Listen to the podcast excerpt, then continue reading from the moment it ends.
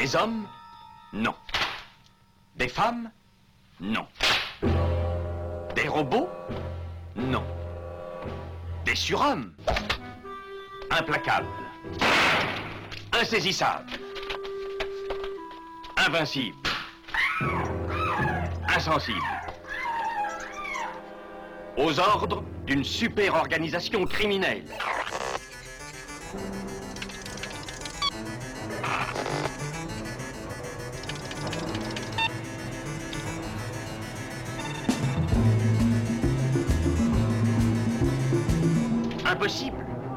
Rien n'est impossible pour... Culture prohibée. Bienvenue pour ce nouvel épisode de Culture Prohibée. Culture Prohibée, c'est l'émission hebdomadaire de la culture planète du Ciboulot, coproduite par Radiographite, Graphite.net et animée par l'équipe des films de la Gorgone, les films de la Gorgone.fr. Culture Prohibée, c'est aussi un profil Facebook et un podcast disponible sur différentes plateformes. Tous les détails sont sur le blog de l'émission culture-prohibée.blogspot.com. Vous reconnaissez tous à cette image le chef-d'œuvre inoubliable de François Truffaut, Les 400 coups, son premier film. Grand prix de la mise en scène au Festival de Cannes 1959. Et puis ce fut le grand succès du film à la fois pathétique et charmant, Jules et Jim. Voici à présent une nouvelle réalisation de François Truffaut, La peau douce.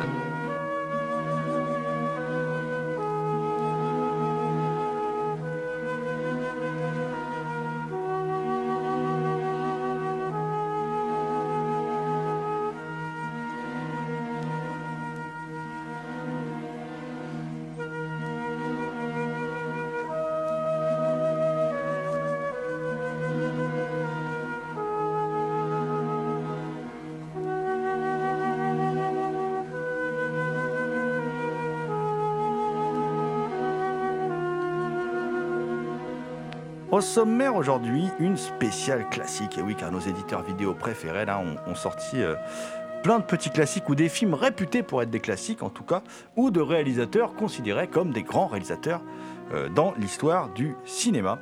Et on va démarrer par une trilogie de comédies romantiques euh, qui est une véritable trilogie considérée comme des classiques aux États-Unis, hein, qui, dont, certains des, films de la série ont été oscarisés. hein. Euh, et c'est une trilogie de comédies romantiques qui réunit Rock Hudson et Doris Day. C'est paru chez Elephant Film et on peut y trouver Confidence sur l'oreiller, un film de 59 de Michael Gordon. Un pyjama pour deux, un film de 61 de Del Berman, et Ne m'envoyez pas de fleurs, un film de 64 de Norman Jewison, un de ses tout premiers films d'ailleurs euh, euh, pour le grand écran. Nous parlerons aussi de Nazarine, un film de, Louis Buñuel, un film de 59 qui est sorti également euh, chez Elephant Film. Nous aborderons L'appel de la forêt, un film de 1970 de Ken Anakin édité par euh, Rimini. Et enfin, nous terminerons par deux films de François Truffaut édités par Carlotta Film, La peau douce, film de 64, et Le dernier métro, film de la consécration hein, pour, Truffaut, un film de 1980.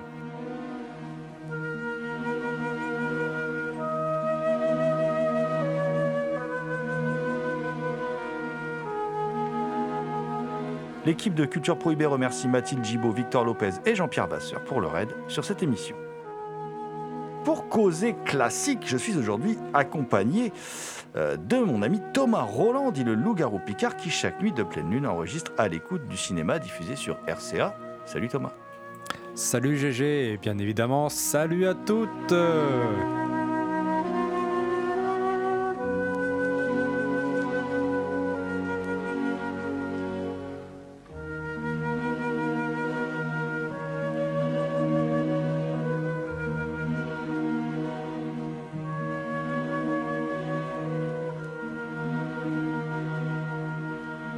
Cette émission est réalisée en partenariat avec Prime Cut, nouvelle revue de cinéma éditée par The Ecstasy of Film, qui s'est fixé pour objectif de défendre les cinéastes mal aimés. Afin de vous encourager à découvrir ce nouveau MOOC, nous vous invitons, lors de chaque épisode de Culture Prohibée, à rencontrer un de ses membres. Cette semaine, c'est Pierre Audebert qui s'y colle. Pierre, pouvez-vous vous présenter à nos auditeurs? Je m'appelle Pierre, euh, je suis actuellement animateur en éducation à l'image. Je travaille dans une structure euh, vers le centre de la France en Lozère, à Florac, qui s'appelle la Nouvelle Dimension. Une structure donc qui est un pôle euh, d'animation en région, à la fois vidéoclub associatif, mais aussi organisateur de festivals, d'événements. Donc j'anime des ateliers, des conférences sur de nombreux thèmes. Donc par exemple, ça peut être les monstres, peut être euh, les cinématographies des pays inconnus, euh, donc au sein d'un atelier qui s'appelle Mondo Ciné, euh, donc avec prochainement la Mongolie ou le Kazakhstan, ce qui me permet de découvrir de, évidemment de nombreux films toute l'année. Sinon, auparavant, j'étais aussi animateur à la radio, donc de plusieurs émissions cinéma sur différentes radios associatives. Et j'ai été environ deux ans rédacteur sur le webzine Culture au Point, c'est là que j'ai fait la rencontre de, certains rédacteurs euh, de Prime Cut. Et je suis un ami de, longue date d'un des fondateurs de la, revue Prime Cut. Pouvez-vous nous, nous présenter votre travail au sein de Prime Cut? Essentiellement travaillé autour de Michael Winner. Euh, moi, j'étais parti d'une idée, euh, d'un souvenir persistant de la brutalité de certains films de Michael Winner. Euh, j'avais surtout en tête les panoramiques autour des, collines, dans les collines de la terreur, et aussi certains coups de patte de de panoramiques assez secs dans les poursuites entre Burt Lancaster et Alain Delon dans Scorpio. Donc je me suis demandé si euh, ce qui dérangeait chez Winner était euh, justement cette, brutalité qui le, rendait finalement assez euh, particulier. Donc je me suis attaché à analyser des séquences dans pas mal de ses films. donc j'ai vu à peu près tous les films de Winner entre 65 et, et, la fin de sa carrière, excepté je crois celui autour d'un chien qui se trouve dans les années 70 donc une comédie familiale. Et euh, donc j'ai euh, particulièrement été sensible au montage chez Winner et à l'esthétique aussi qu'il euh, travaille, d'autant que c'est un cinéaste vraiment sous-estimé. Donc moi je trouvais que le, projet de la revue à ce niveau-là est, est, vraiment excellent. Donc réhabiliter des, cinéastes dont on dit du mal et prouver par A plus B que finalement ils ont beaucoup à offrir autant au plan thématique ou esthétique. Voilà, sinon après bah, euh, je signe aussi des, chroniques DVD dans la mesure du possible dans les limites de mon temps imparti, malheureusement, puisque évidemment le, le, travail de la nouvelle dimension me prend beaucoup. Si vous ne l'avez pas encore fait, nous vous rappelons que pour souscrire à cette revue, il vous suffit de vous rendre sur the-ecstasy off-film au pluriel.com ou de l'acheter chez votre libraire. Lee Marvin, Gene Hackman.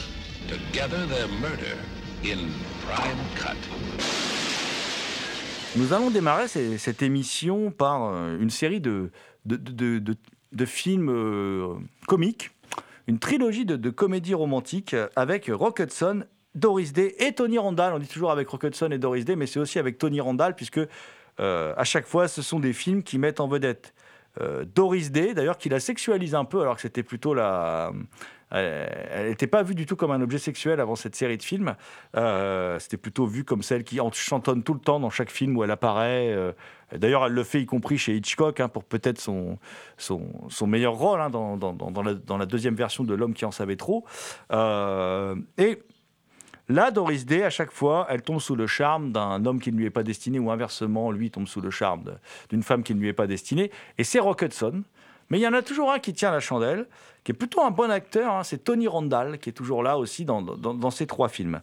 Alors, euh, euh, le premier film, le meilleur de tous, un Pillow Talk, Confidence sur l'oreiller, qui avait gagné d'ailleurs un, Oscar du, meilleur du meilleur scénario, qui est mise en scène, en scène par, pas, par n'importe qui, Michael Gordon. Alors Michael Gordon, c'est un, un cinéaste assez, euh, assez intéressant parce que euh, le dernier film qu'il avait fait avant, il a été blacklisté hein, euh, à Hollywood par McCarthy. Il n'a pas tourné pendant, pendant 10 ans. Ça, c'est le film de son retour.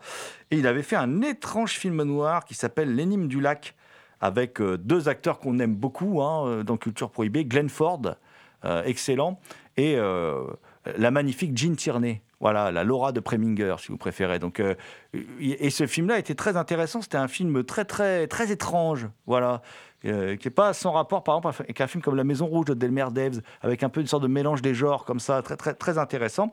Euh, là, l'histoire, bon là, c'est complètement différent, hein, on n'est pas du tout dans, dans, le film noir. Ça se passe à la fin des années 50, et puis il y a, y a un quiproquo téléphonique où une décoratrice d'intérieur est, plutôt vieille fille, hein, célibataire endurcie, euh, donc Doris Day, hein, tombe amoureux d'un auteur de chansons euh, qui s'appelle Brad Allen, qui est en fait Rock Hudson. Et ce qu'elle ne sait pas, c'est qu'en fait, euh, avec un système de ligne téléphonique partagée, c'est lui qui encombre toujours sa ligne euh, et qui passe son temps à, comment dire, à roucouler auprès de jeunes filles, à faire la cour à des jeunes filles. Il est insupportable, c'est un gros macho. Euh, et elle en a marre parce qu'elle a besoin de cette ligne téléphonique pour travailler. Et lui est tout le temps en train d'occuper la, ligne téléphonique. Euh, et, euh, eh bien, ce qui va se passer, c'est qu'évidemment, ces deux-là euh, bah, vont finir par, par, faire la, la, voilà. Mais il va se passer plein de choses. Et on, va avoir donc ce, cette comédie euh, très, très étonnante. Hein, euh, franchement réussie, c'est la meilleure des, des trois, hein, des trois comédies de la trilogie, là, qui est éditée par Elephant Film, avec d'ailleurs un, un, bouquin très, très, comment dire, très complet de, de Denis Rosano sur le, sur le sujet. et euh, le, premier film, vraiment, il est, il est piquant. Il a, il a un, peu comme chez Wider, il y a des, sous-entendus. Alors, c'est pas du niveau de Wider, attention, hein, faites pas dire ce que j'ai pas dit, mais on a des sous-entendus salaces comme ça. C'est assez grivois parce qu'il y a des choses qu'on peut pas trop montrer euh, à, l'époque. Hein. Euh, et le rythme est très soutenu. On, on s'ennuie pas une seule seconde. Alors, il faut le voir en VO parce qu'on joue aussi avec les accents les accents texans par exemple. Il y a aussi plein de sous-entendus, euh, plein de sous-entendus euh, lubriques comme ça. Euh, on retrouve aussi dans les seconds rôles Thelma Ritter qui était la, la, dame assez âgée qui était sacrifiée comme ça dans le port de la drogue de, de, Fuller. et là, elle fait une femme de ménage tout le temps bourrée en fait. Elle est tout le temps saoule. Et bon, bah voilà, hein, c'est c'est assez drôle. Il y a aussi un, moment où, euh, euh, qui anticipe le film d'Ivan Reitman, un film d'Ivan Reitman, parce que là, à un moment, il, est fort possible que Rock Hudson soit le premier homme enceint. Voilà. Euh, donc ça, c'est une des péripéties du, film, parmi d'autres. et puis après, bon, il y, y, a plein de jeux de mots, il y a plein de voilà. Et puis il y a un moment presque gênant, presque étonnant. Euh, je ne sais pas du tout comment Rock Hudson le, vivait, mais euh, il y a un moment où Rock Hudson en fait se moque de l'homosexualité dans le film. Euh, c'est assez étonnant a posteriori, hein. voilà, que quand on sait que Rock Hudson était homosexuel et qu'il s'était caché en fait à l'ensemble du public, parce qu'il y a des choses qui ne se, disaient pas à l'époque, voilà. bon, en tout cas, le film pour moi est une franche réussite. C'est un, c'est petit classique. C'est, c'est assez déluré. C'est assez drôle. Et euh, c'est vraiment. Ça anticipe de, de, 40 ans toutes ces comédies sur la guerre des sexes qui auront lieu des, des années plus tard. Alors, les, deux loustiques reviennent en 61 dans un film de Delberman, un réalisateur parfois inspiré, là je trouve un peu moins inspiré. Euh, un film qui s'appelle Un pyjama pour deux, Lover Come Back. Le Lover Come Back est plus révélateur de, du fait de vouloir euh, institutionnaliser une une sorte de, trilogie, hein, voilà, enfin tout du moins un duo de films au départ. Alors là, l'histoire est simple. Carol Templeton, c'est Doris Day. Jeff Webster, c'est Rock Hudson. Ce sont deux publicistes d'agences euh, qui sont euh, concurrentes hein, sur Madison Avenue. Ils se détestent, sans se connaître vraiment, et euh, essayent chacun de, choper les, mêmes contrats, en fait. alors, évidemment, Doris Day, elle a une vie privée inexistante, elle bosse tout le temps, et l'autre est un coureur de jupons vous devinez ce qui va se passer, hein, puisqu'on est dans une comédie euh, romantique. Voilà. Euh, et une fois de plus, il y a Tony Randall derrière, lui, il est toujours là, hein, qui est euh, le patron un peu taré, en fait, il est un peu dingue de, de comment dire, de Rock Hudson. Alors, le film, moi, ce qui m'intéresse dans, dans le film, c'est que c'est un film MeToo avant l'heure, en fait. C'est assez rigolo, on est en 61, on parle de la société de consommation, on décrit euh, le microcosme du monde des publicitaires comme vraiment une bande de, euh, d'abrutis prêts à tout, quoi. Tout pour faire passer un contrat, euh, y compris prêts à, inventer des besoins dont les gens n'ont pas besoin. pour faire une répétition, c'est pas beau. Voilà. Ils, anticipent Apple, en fait. Ils anticipent le iPhone. c'est des génies, hein, quand même. Hein, voilà. Donc, et comment dire, et derrière, il y a tous ces hommes libidineux. Quoi. Voilà, c'est un monde rempli d'hommes libidineux qui pensent que les femmes sont euh, à leur disposition et ils ne vivent que pour le pognon et le, le, plaisir sexuel. Voilà. et puis on voit aussi le comportement de patrons très loin des, films de ce qu'on montrait dans les films à l'époque. Surtout, je pense là, par exemple, au film de Capra, par exemple, avec des patrons vertueux, tout ça. Là, on a des patrons qui sont en fait des gens médiocres et qui, euh, quand ils font des, erreurs, euh, rebalancent tout sur le dos des employés. C'est jamais de leur faute. Voilà. Enfin, toutes ces choses-là, toutes ces choses-là euh, font que pour moi, le, film est, assez moderne, assez satirique en fait, assez étonnant, et avec des moments aussi très gênants. Parce qu'il y a une scène avec des femmes de ménage où là, le film n'est pas du tout MeToo. Voilà. Euh, une scène où les, femmes de ménage justifient en fait le viol conjugal. C'est-à-dire, ils, discutent et puis elles disent qu'en fait, la femme ne peut pas se refuser à son mari. Voilà. Ce qui est un truc quand même assez horrible. Alors que là, c'est dit sur un ton désuet, comme ça. C'est assez. Euh, voilà. Donc, c'est vraiment. Et puis, une fois de plus, il y a un petit côté. Voilà. L'homosexualité euh, est pas très. Pas, pas vraiment vue d'un bon oeil. Alors, c'est un peu moins bien parce que je trouve que c'est moins, bien mis en scène en fait que, le film précédent, mais ça reste quand même une très bonne comédie romantique avec euh, des moments assez gênants, hein, comme je vous le disais à l'instant. Euh, des moments typiquement de, l'époque en fait, hein, mais qui sont vraiment, euh, qui paraissent aujourd'hui totalement consternants en fait.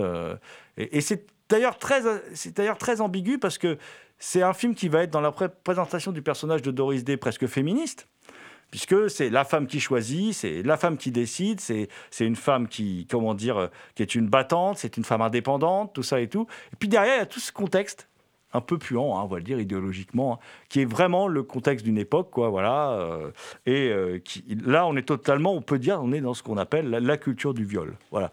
Euh, y a, après, il y a Ne m'envoyez pas de fleurs, qui est le troisième volet de cette trilogie. Là, c'est moins bien. C'est un film de 64. Euh, du tout jeune Norman Jewison. Une fois de plus, il y a Rock Hudson. Lui, c'est un hypochondriaque. Et il va voir son, médecin généraliste et il surprend une conversation entre euh, euh, le médecin et le cardiologue. Et il pense du coup qu'il ne lui reste que quelques semaines à vivre. Voilà.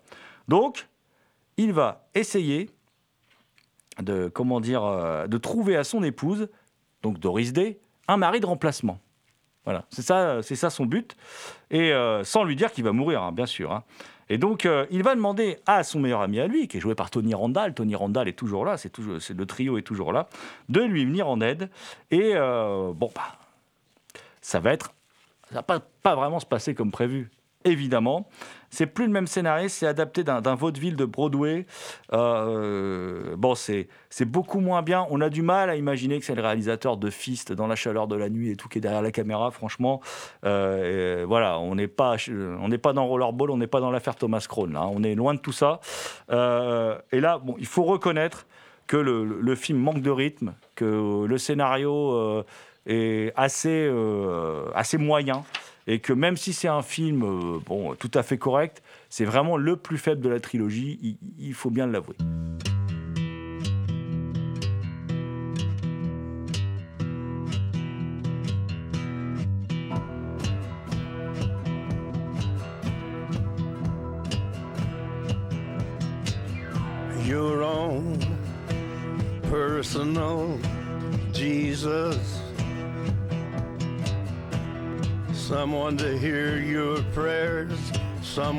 care.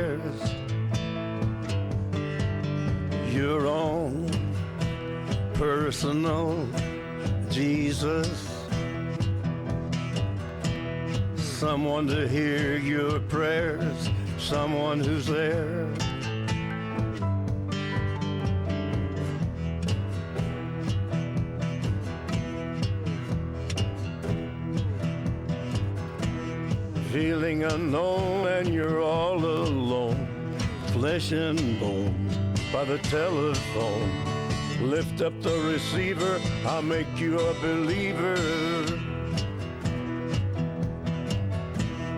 Take second best, put me to the test. Things on your chest, you need to confess. I will deliver, you know I'm a forgiver.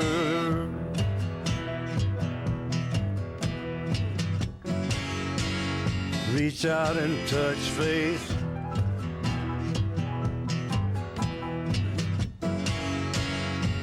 Reach out and touch faith. Your own personal Jesus. Someone to hear your prayers, someone who cares. Your own personal Jesus.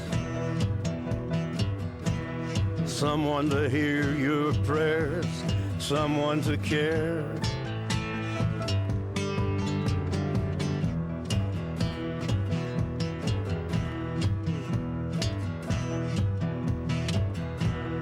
Feeling unknown and you're all alone, flesh and bone by the telephone. Lift up the receiver, I'll make you a believer. I will deliver, you know I'm a forgiver.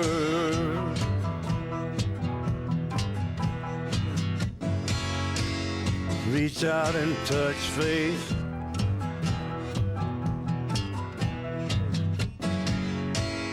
Reach out and touch faith.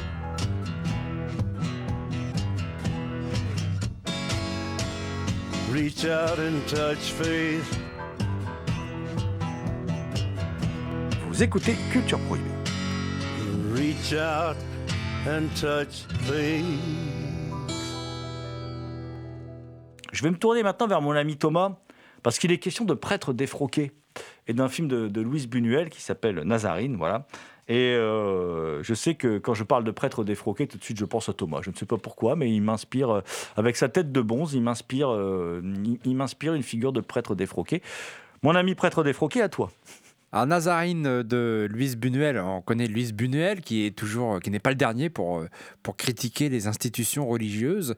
Mais là, bizarrement, le film euh, prend un autre angle, prend un autre point de vue, hein, vu qu'on est du point de vue de, de, Nazarine, hein, qui, est un, qui est un prêtre euh, qui euh, fait preuve de beaucoup de dévouement envers euh, le petit village où il officie. Et notamment, un jour, il y a une jeune femme qui se réfugie chez lui, une jeune femme qui a commis un meurtre. Voilà. Et donc, euh, il est euh, un peu tiraillé entre euh, le fait de la confession, bah, c'est sacré, hein, et de venir en aide à cette jeune femme, et le fait qu'il peut se retrouver euh, au bout d'une corde à cause de, euh, à cause d'avoir avoir euh, euh, donné refuge à cette jeune femme qui a commis un meurtre. Et donc, finalement, il se retrouve à, fuir le village avec cette jeune femme et une autre jeune femme qui l'a aidé aussi et qui est aussi dans, dans, dans, dans le besoin. Et donc, ils vont, se, ils vont marcher sur les routes du, du Mexique, alors qu'ils sont quand même plutôt en pleine effervescence. hein. c'est quand même pas. C'est, je crois que c'est la révolution, la guerre. hein, euh, euh, donc, euh, ils vont croiser de nombreux personnages qui ne leur sont pas forcément euh, sympathiques avec eux. Pourtant, ce personnage, Nazarine, lui, il croit toujours. Il est, il est toujours dans, dans, dans son, dans, dans son optique de, de venir en aide aux autres, alors que les autres ne le lui rendent pas. Sauf ces deux jeunes femmes hein, qui, sont, euh, qui sont proches de lui et qui peuvent rappeler un peu, euh, justement, bah, une figure christique avec euh, Marie-Madeleine, etc., etc. Et voilà, le, film donc fait plutôt l'occasion de, dresser un portrait du Mexique à cette époque, qui, était quand même plutôt en éruption, on va dire. hein. Euh, plutôt que de plutôt que de, de critiquer les institutions religieuses comme euh, Luis Buñuel avait l'habitude de faire dans ses autres films comme euh, Le fantôme de la liberté ou, ou encore Simon du désert. On l'a beaucoup reproché à Buñuel. En fait, bon, dans sa période mexicaine, il fera aussi La vie criminelle d'Archibald de la Cruz, qui est vachement bien d'ailleurs, que j'aime beaucoup, qui est un des Buñuel que je préfère. On, on est, pour moi, dans une, une bonne période de Buñuel. On est dans une grande période de, de Buñuel. Euh, et c'est pas le Buñuel qui viendra en France, c'est- un autre Buñuel encore qui est à cheval entre plusieurs continents. Et on retrouve quand même, hein, moi je trouve, euh, je trouve c'est un film un peu à part dans sa filmographie, dans le sens où euh, il faut gratter, Euh, la satire est là, mais il faut gratter derrière les apparences. C'est-à-dire que ce, Nazarine va devenir un prêtre défroqué, hein, voilà, puisqu'il va être répudié par, euh, l'Église. Euh, cette femme qui tue, c'est une prostituée, hein, voilà. Donc, et ce Nazarine, il, vient toujours en aide aux autres. Il lui demande pas de venir en aide forcément, mais lui, il y va. Ça lui apporte que des emmerdes en fin de compte, quoi. C'est et c'est quand même, moi, je trouve qu'il y a quand même une critique de l'institution parce que, en fin de compte, l'institution ne l'aide pas du tout. Ce, Nazarine, elle le laisse choir, voilà, euh, complètement. Et euh, c'est un film assez noir en fait, hein, assez euh, alors sans effet, très très âpre. Je pense que tu as dû apprécier la mise en scène, toi qui aimes bien la preté, là, très âpre, très voilà. C'est un film un peu à part dans sa dans sa filmographie et qui est un film moi que que je trouve très intéressant parce que mésestimé, souvent peu connu.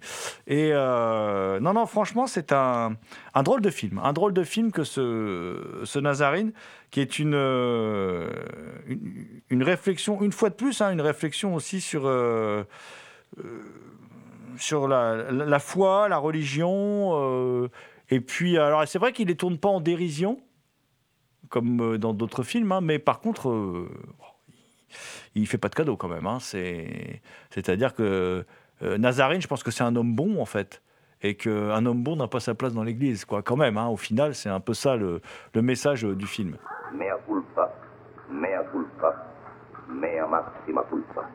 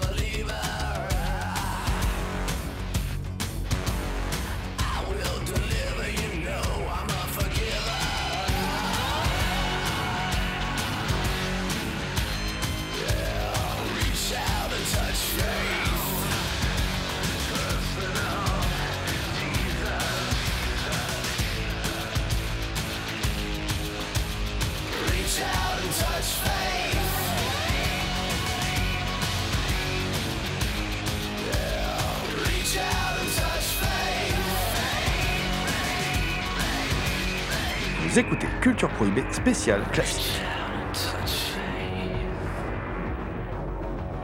Alors, je vais enchaîner sur un homme bon, un autre homme bon, voilà. Surtout pour les membres de la NRA. hein, c'est Charlton Heston. Voilà. Euh, Charlton Heston, on rappelle, hein, il a débuté sa carrière en étant une icône de gauche. Il a été très à gauche d'ailleurs. Et puis il a terminé en étant très à droite. C'est un drôle de parcours. Il a, il a traversé le spectre politique américain. Voilà, il l'a balayé comme ça sur une vie. Euh, mais il n'en demeure pas moins que euh, je ne me rangerai pas du côté de ces, comment dire, de, tous ces personnages qui vont, euh, qui vont renier Charlton Heston parce que justement il a eu une fin de vie politiquement euh, peu recommandable. Euh, Charlton Heston reste un immense acteur, un, des grands acteurs des années 60 et 70, une véritable star et un acteur très très talentueux qui a tourné dans, dans beaucoup de, de grands classiques.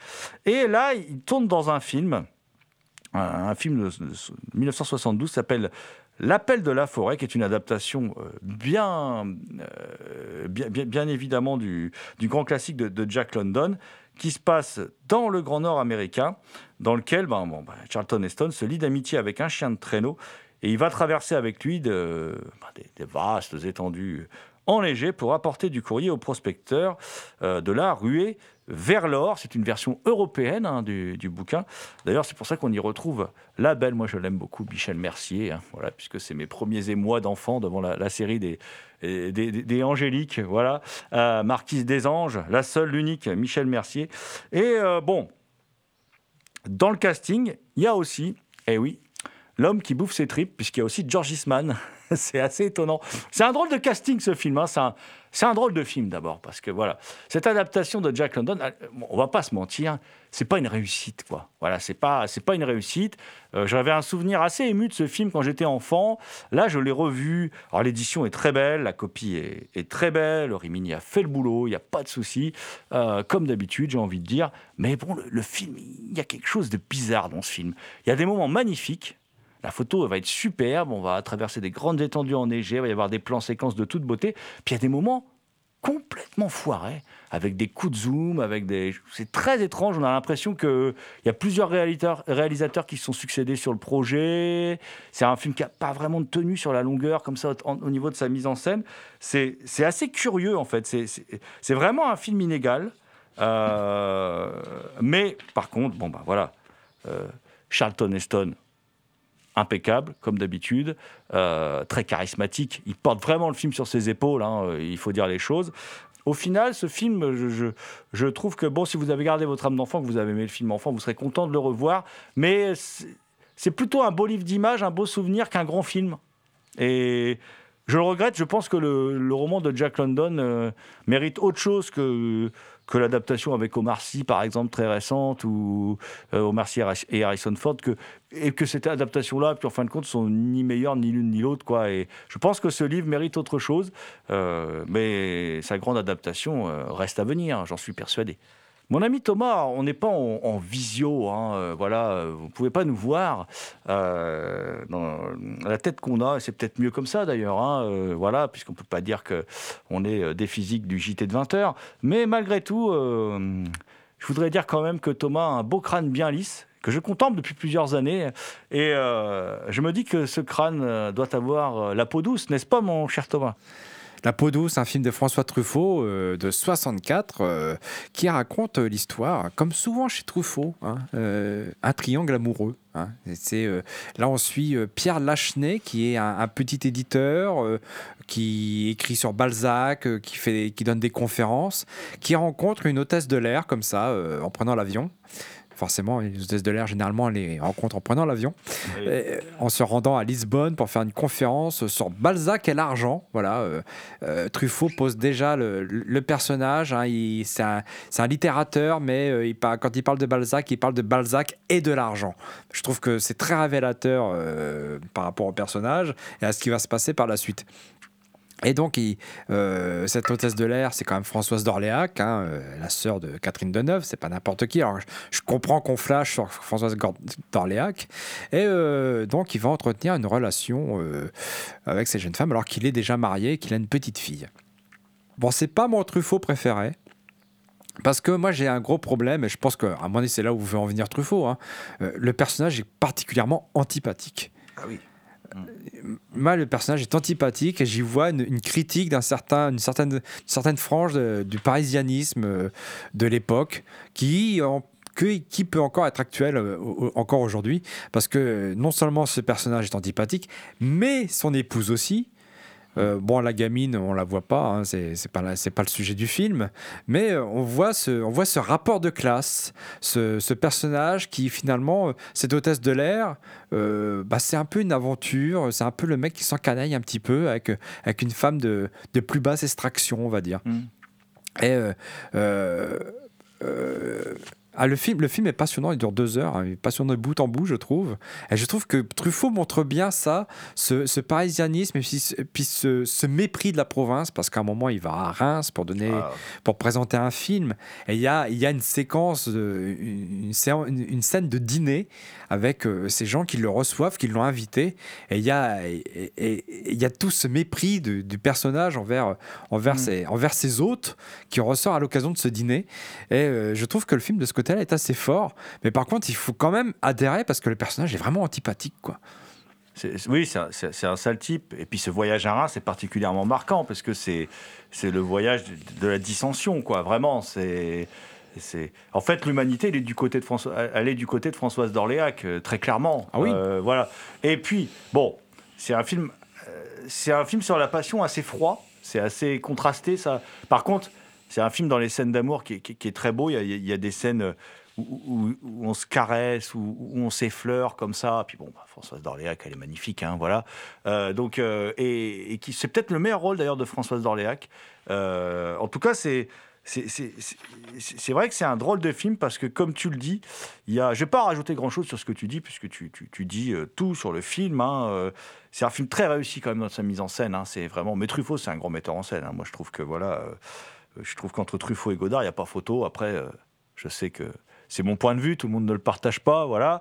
Euh, et euh, mais moi, il y a un moment que j'adore en tant que fétichiste, c'est quand, quand comment dire, Jean de Sailly ca- caresse les jambes là comme ça de Françoise d'Orléac assez longuement.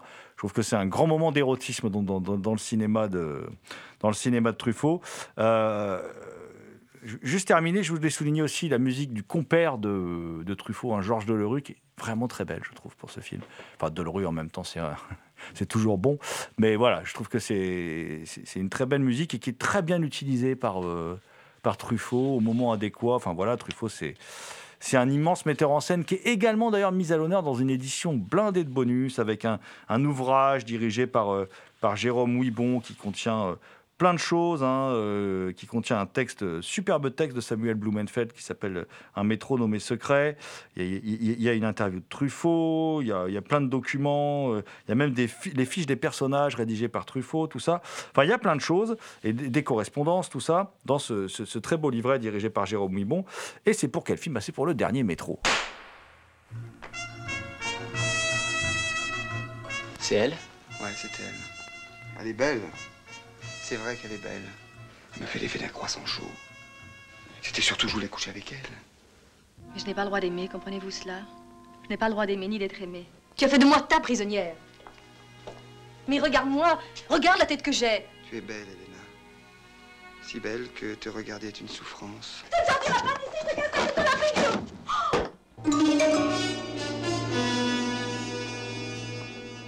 Carte d'identité que je vous ai montrée a été trouvée sur un passeur. En fait, il y a des passeurs, des soi-disant passeurs, qui prennent l'argent et puis qui arrêtent le camion juste devant la commande tour. Ces deux types, vous les connaissez? Des gens de la défense passive. Non, non, ce sont des gens de la Gestapo. Je reconnais l'un d'eux. La Gestapo? Oui, oui. Vous êtes sûr? Mais absolument. Je vous dis, je reconnais l'un d'eux. Je vous cacherai pas que j'ai hésité à venir, parce qu'avec un homme comme vous, on sait jamais s'il s'agit d'un rendez-vous ou d'une convocation.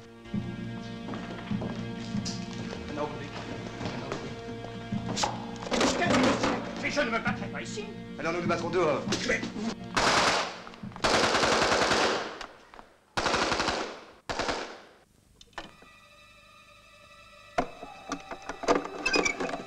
J'ai peur J'entends des bruits Y a quelqu'un là?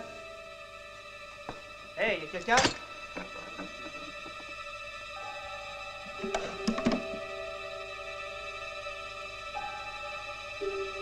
Depuis le moment où je suis entré dans cette maison, je n'ai entendu que des mensonges.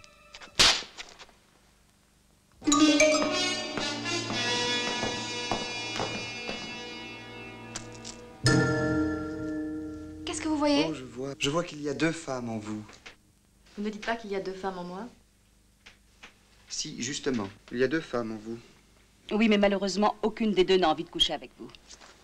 J'avais l'impression que vous entrepreniez quelque chose avec toutes les femmes sauf moi. D'abord, c'est pas toutes les femmes. Et puis vous m'intimidiez. Écoutez-moi bien, vous. On est embarqués sur le même bateau. On continue de jouer cette pièce ensemble, mais en dehors de ça, je vous demande de ne plus jamais m'adresser la parole.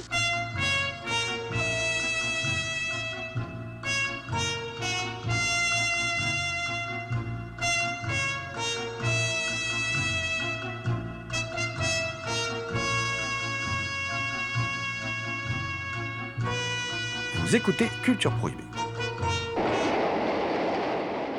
Le dernier métro raconte, euh, bah, sous l'occupation, en fait, euh, la vie d'une d'une troupe de théâtre, du théâtre Montmartre. Euh, et voilà, il y a aussi un juif qui se cache. Voilà, et, et- et- et Truffaut, à travers, autour du couple mythique Deneuve euh, de Pardieu, euh, après Françoise d'Orléac, donc Catherine Deneuve, euh, beaucoup plus tard, puisqu'on est en 1980. Alors c'est, il décrit en fait toute la France à travers ce microcosme. Et ça donne un film assez particulier. C'est pas mon Truffaut préféré, moi personnellement. Ça reste un film assez passionnant. Et c'est vrai qu'à revoir, oh, c'est quand même riche, quoi. Voilà, c'est c'est quand même un sacré film. Et, et la photo d'Almendros est magnifique. euh, C'est- un film sans fausse note, où en plus je trouve que Truffaut utilise très bien les images d'archives, tout ça. Enfin, c'est et c'est un drôle de film quand même, puisque c'est c'est un film où il y a de l'ambiguïté, où il y a voilà qui, un peu, qui va un peu à contre-courant d'autres films qu'on peut voir sur la période. Euh, on voit vraiment la démerde, on voit vraiment le, le quotidien, et tout ça à travers une troupe de théâtre, parce que c'est aussi une ode au théâtre, euh, voilà, et, à la création artistique. Euh, on peut dire quand même que c'est un Truffaut, un grand cru quand même. Il y, a- quelque chose de. J'ai remarqué en, voyant les deux films de Truffaut quasiment euh, euh, l'un à la suite de l'autre, c'est qu'il aime bien les mises en scène qui font un peu désuètes. Alors c'est pas une critique hein, négative, c'est pas péjoratif ce que je veux dire par là, c'est qu'à mon avis il va ancrer son film dans une, dans une sorte d'époque, dans une forme de, classicisme. Euh, dans le dernier métro par exemple il met de la musique, une note, euh, une note euh, suspendue au violon quand il se passe quelque chose de grave, quand il y a Depardieu qui parle avec un résistant, etc. C'est à la fois très téléphoné mais je pense que c'est voulu. Je pense que c'est voulu pour faire, pour faire se donner ce côté un, côté un petit peu désuet, un petit peu classique. Euh, et en plus, on voit que c'est des décors. Le film n'est pas tourné dans, dans les, rues de Paris. On voit que c'est des décors. Je pense que c'est exprès, évidemment, vu que le film se passe euh, quasiment que dans un théâtre. Hein, c'est quasiment un huis clos, hein, presque. On, va de la scène dans la salle, et puis on va dans, dans les bureaux euh, ou, dans les, ou, dans la cave. Mais on sort rarement dans, la rue. Il y a quelques scènes de rue, notamment la, scène d'ouverture. D'ailleurs, le film, j'ai vu qu'il se prenait des, critiques à cause de cette scène d'ouverture où on voit Depardieu en train de- de- d'aborder une jeune femme dans la rue et de la draguer. Voilà. Euh, et donc, euh, le film est taxé de- d'être limite masculiniste, etc. Parce que ce personnage qui se refuse à Gérard Depardieu est finalement lesbienne et donc l'honneur masculin est sauf. Alors je pense que de- je pense que Truffaut veut dire autre chose. hein. Moi je pense que plutôt Truffaut, il est plutôt dans, comme on peut le voir avec la peau douce, hein, il est plutôt dans la, dans, la critique d'une certaine, d'un certain virilisme, d'un- d'une certain, d'une certaine masculinité, hein, qui est très en évidence, je pense, dans la peau douce. Donc ce personnage, ce, ce- cet homme qui est euh, plutôt euh, très élevé socialement, euh, se sert un peu de sa condition pour, pour, euh, pour s'encanailler auprès de cette hôtesse de l'air qu'il considère quand même moins bien qu'elle, moins bien que sa femme quelque part. hein. Euh, et donc je pense qu'il faut plutôt y voir ça chez, dans, le dernier métro et on retrouve encore euh, ce thème du triangle amoureux qui est quand même qui traverse une grande partie de, de, de l'œuvre de Truffaut hein, que ce soit Jules et Jim jusqu'à La peau douce, le dernier métro, etc. C'est aussi un film balsacien. Enfin voilà, c'est la comédie humaine aussi. Ce film, c'est toute l'humanité qui est là euh, devant nous. euh. Enfin, il n'y a pas de hasard chez Truffaut. Vraiment, tout se retrouve d'un film à l'autre. euh. c'est des thèmes vraiment qui traversent tout son cinéma, comme tu le dis. En plus, par rapport à cette critique que j'ai vue, que je trouve quand même com- complètement idiote, hein, euh, les femmes chez Truffaut ne sont pas des potiches. Voilà. Ah non. Françoise d'Orléac, c'est un second rôle, enfin c'est un second rôle important, hein, mais, mais ce que je veux dire c'est que dans le film, quand elle est absente, elle imprègne le film. Dans les dernières 20 minutes de La peau douce, elle n'est plus là, mais elle est là. Je veux dire, si, c'est son absence qui fait que le film continue et va dans cette direction-là. Et comme euh, dans le dernier métro, le personnage qui qui irradie le film, c'est le personnage de Catherine Deneuve. C'est elle qui, qui, cache son mari qui est juif, c'est elle qui tient le, le, théâtre à bout de bras, etc. Donc non, je pense que cette critique que j'ai pu lire est complètement à côté de la plaque et que Truffaut savait filmer les femmes et les mettre en avant.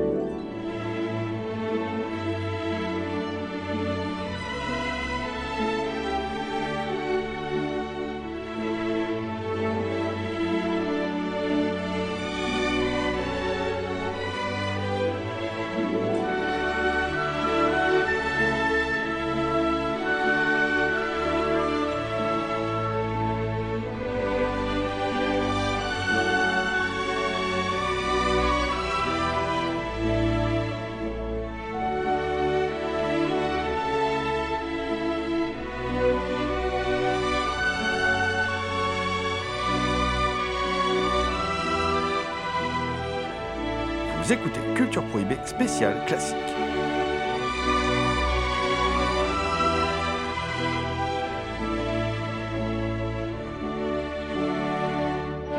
Je voulais dire vraiment que c'est un coffret ultra collector hein, de, Carlotta. Alors c'est étonnant de voir un Truffaut débarquer dans des coffrets ultra collector. Euh, c'est un peu à part, je veux dire, par rapport au reste de la, collection, mais c'est bien parce qu'on est dans, les classiques. Moi, j'aurais peut-être sorti un, Truffaut un peu plus étrange, un peu plus hors norme. La Chambre verte, par exemple, dans l'ultra collector, c'est peut-être ça que j'aurais vu. Bon, moi, je suis assez truffaldien, vous l'avez compris. Hein, je, suis assez anti-Godard, anti voilà. Euh, je trouve qu'en fait, Truffaut, c'est le cinéaste élégant et Godard, c'est le cinéaste à l'œil. Euh, voilà, malgré euh, d'évidentes qualités chez Godard dans le montage, dans la manière d'agencer ses films, qui, il a révolutionné pas mal de choses, hein. mais il y a un côté matu vu, je trouve, chez Godard, qui, qui, qui met en avant vraiment, enfin, qui est, il y, a un côté presque, qui est complètement absent, alors que il est très discret, lui, Truffaut, tout ça. C'est absent chez Truffaut, tout ça. C'est un cinéaste très effacé derrière ses sujets, mais qui en fait est très présent. Et euh, tu l'as dit, il, filme, il met Deneuve au centre. Bon, on sait qu'il était amoureux de Deneuve. Il a eu une aventure avec Deneuve, je crois. Hein. Enfin, bon, je, je révèle rien. Euh, et euh, il, il, filmait ses actrices, il les aimait. Il filme Depardieu aussi. On sent qu'il aime Depardieu. Depardieu fait fait une formidable, formidable prestation. Hein. Et, et, puis, euh, bon, je l'ai dit tout à l'heure, mais je trouve qu'il utilise quand même euh, vraiment très bien les images d'archives. C'est vrai qu'il y a des images d'archives aussi dans le film. C'est un truc assez particulier. Euh, euh Peut-être, comme tu le disais, hein, pour rester au maximum dans le huis clos. Enfin, je trouve que ça s'agence très bien. Alors, il y a, y a beaucoup de bonus, moi, je trouve, sur ce dans ce, comment dire, dans ce coffret ultra collector. Euh, il y a. Euh, il y a une émission de 1980 où on voit François Truffaut qui évoque le monde du spectacle sous, l'occupation. Euh, il y a aussi Almendros qui revient euh, qui revient sur la difficulté de trouver des images couleurs euh, dans l'occupation, par exemple. Euh, il y a un gros, gros truc sur le Blu-ray, c'est Claude Jean-Philippe avec Truffaut et Truffaut qui parle du dernier métro. Et ça, c'est hyper intéressant. C'est sur trois quarts d'heure. Hein. Trois quarts d'heure, il parle du film, il révèle tous ses secrets. Il y a aussi une heure de Truffaut avec Anne Sinclair qui raconte sa vie, qui revient sur sa, biographie. Euh, je pense que c'est une des éditions où il y a le plus de. euh, comment dire il y, a, le plus de bonus, surtout. Faut- Il y en a d'autres. Il, y en a d'autres. Il y a, un court-métrage, en fait, qui commence aussi par une. euh, par une lettre de François Truffaut envoyée à la petite Sarah le jour de sa naissance en 83. Euh, il donnait rendez-vous alors euh, à cette jeune Sarah le 19 février 96 pour l'anniversaire de ses, de ses 13 ans et qu'il ne fêtera en fait jamais voilà, euh, avec elle. Donc il y y, y a pas mal de, de petites choses. C'est un court-métrage de, de, de, de Tessa Racine que je ne connaissais pas, j'avoue. voilà. Et il y a pas mal de petites choses comme ça. Et moi, ce que j'ai envie de vous conseiller aussi, parce qu'il est super intéressant, il met en avant aussi un aspect du film dont on n'a pas parlé, euh, c'est le commentaire audio de Jean-Pierre Azéma, Serge Toubiana et il y a Gérard Depardieu, le grand Gérard. Voilà. Et euh, on revient, puisqu'il y a Azéma qui est là, hein, on revient grandement sur l'aspect historique du film. Parce que c'est aussi un film sur l'histoire, hein, aussi. C'est réellement le sujet du film, c'est réellement l'occupation, quoi, vraiment. Et je pense que je pense qu'une série, par exemple, comme Un village français, qui est assez juste dans son regard sur l'occupation, même si elle occulte un peu le curé, euh, est énormément inspirée, je pense, du, film de Truffaut, Le Dernier Métro. Je pense que c'est une vraie source d'inspiration pour le scénariste Krivine. C'est une vraie source d'inspiration, je pense. Je pense que c'est un film qui a une importance beaucoup plus grande. Il est un peu oublié quand même aujourd'hui. On parle beaucoup d'autres films de Truffaut. Tu parlais de Jules et Jim, par exemple. On parle beaucoup de ces films-là, de ces films de début de carrière, des 400 coups, mais il n'y a pas beaucoup, enfin, il n'a pas fait de mauvais films, Truffaut.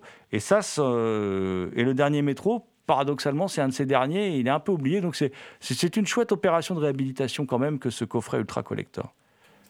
C'est aussi un film sur la création, euh, sur la création artistique, parce qu'il y a un personnage qui est quand même important dans le dernier métro et qui est pas, quand même particulièrement détestable. C'est le critique de Je suis partout, d'Axia. Ah oui. Hein, c'est, et, je, et, et là, euh, je pense que Truffaut euh, voulait aussi parler de ça, de la création, de la difficulté de créer quelque chose, aussi de son rapport à la critique. Vu qu'il a, il a commencé comme critique, mais il parle aussi de ça, de son rapport à la critique. Et qu'est-ce qu'une critique aussi? Parce qu'il y a un passage important où le personnage a écrit une critique ignoble sur la pièce, et euh, en fait, il dit, il parle pas de la pièce, et puis. euh, en fait, il ne fait qu'insulter les, les- ceux, qui, ceux qui jouent dedans et ceux qui l'ont faite, quoi. En fait, aussi Truffaut, alors il faut le savoir, avait, euh, s'est fait beaucoup d'ennemis parce qu'il a soutenu un critique qui a été honni euh, du fait d'avoir été collabo. Voilà. Et Truffaut a soutenu ce critique euh, de cinéma. Donc je pense que c'est pas innocent. Voilà. Je pense que Truffaut veut remettre les pendules à l'heure. Hein, parce que ça, c'est une partie de sa vie qu'on a un peu oubliée à Truffaut. Il y a encore des gens aujourd'hui, si je prends par exemple, j'avais entendu l'autre jour une émission sur France Inter, euh, l'émission de Laurent Delmas, euh, enfin c'était Laurent Delmas qui s'exprimait dans, l'émission de cinéma, euh, avec quelqu'un d'autre, et il disait, ouais, bon, Truffaut quand même proche de l'extrême droite. Mais en fait, il n'était pas d'extrême droite, Truffaut. Mais il a eu effectivement, il a eu, il a, il a, je sais qu'il a défendu un critique de cinéma qui était à la Libération un peu honni. Alors on rappelle aussi que de toute façon, il y a eu du monde qui a été honni à la, à la Libération et que par exemple, un cinéaste comme Henri-Georges Clouzot avait été condamné à l'interdiction de faire des films. Heureusement que cette interdiction a été levée, puisque c'est un des plus grands cinéastes français de l'histoire du cinéma. Mais euh, voilà, il y, y a eu des règlements de compte à la Libération. Et je sais que Truffaut avait eu des positionnements pour un critique de cinéma dont malheureusement j'ai oublié le nom, alors que je le savais, mais j'ai oublié le nom, voilà, euh, pour un illustre critique de cinéma. Et il a pris sa défense, Truffaut, et euh, il s'est attiré pas mal d'ennemis. Donc je pense qu'à travers cet épisode, tu as raison Thomas, euh, de ce critique de Je suis partout, Truffaut veut un peu remettre les pendules à l'heure et dire, voilà, il y avait des critiques qui étaient des gens qui, comme Clouseau, euh, qui n'étaient pas critiques, hein, qui étaient cinéastes, mais qui pour bouffer, continuer à travailler et tout ça, bah, ont, effectivement pas forcément écrit et travaillé dans des, dans des revues euh, parmi, euh, voilà, avec des personnes aux commandes qui n'étaient pas forcément les plus recommandables, voilà. Et puis, mais sans pour autant écrire des saloperies. Et puis il y a des critiques comme le, salopard d'antisémite qui sévit dans, dans Je suis partout, une feuille, une feuille de chou antisémite quand même, qui était quand même un, le, gros truc, hein, c'était pas voilà. Euh, je pense que c'est une manière pour Truffaut de rappeler que bon, il faut pas tout mélanger, il faut pas être manichéen et que bon, la vie n'est jamais simple, ce que montre très bien le film.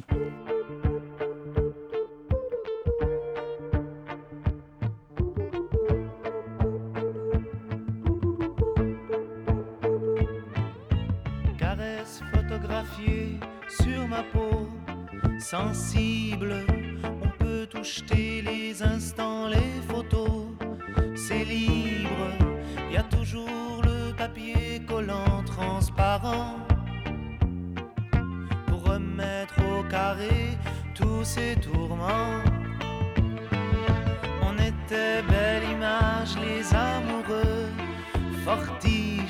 On a monté le ménage, le bonheur à deux. Je t'en fiche, vite fait les morceaux de verre qui coupent et ça saigne. La v'là sur le carrelage, la porcelaine.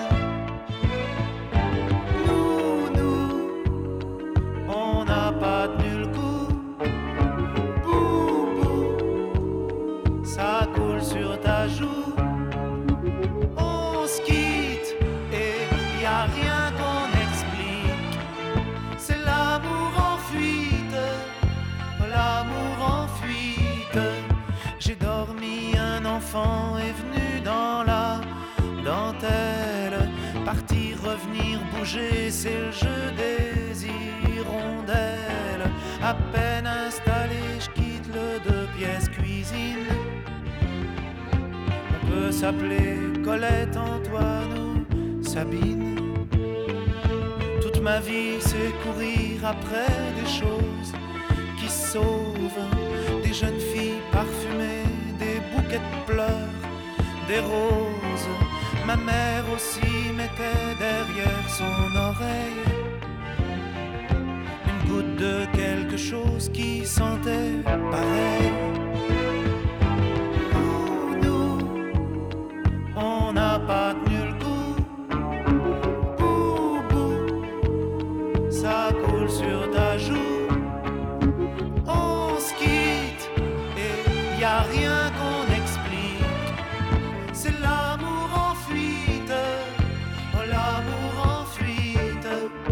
Culture Prohibée, une émission réalisée en partenariat avec Radio Graphite, graphite.net. Culture Prohibée est disponible en balado diffusion sur diverses plateformes. Toutes les réponses à vos questions sont sur le profil Facebook et le blog de l'émission culture-prohibée.blogspot.com. Culture Prohibée était une émission préparée et animée par votre serviteur Jérôme Potier, dit La Gorgone, assisté pour la programmation musicale d'Alexis, dit Admiral Lee, une émission animée avec Thomas Roland, dit Le Loup-Garou Picard, and but not the least, je veux bien sûr parler de Léo Mania, à la technique. Salut les gens, à la prochaine. l'amour en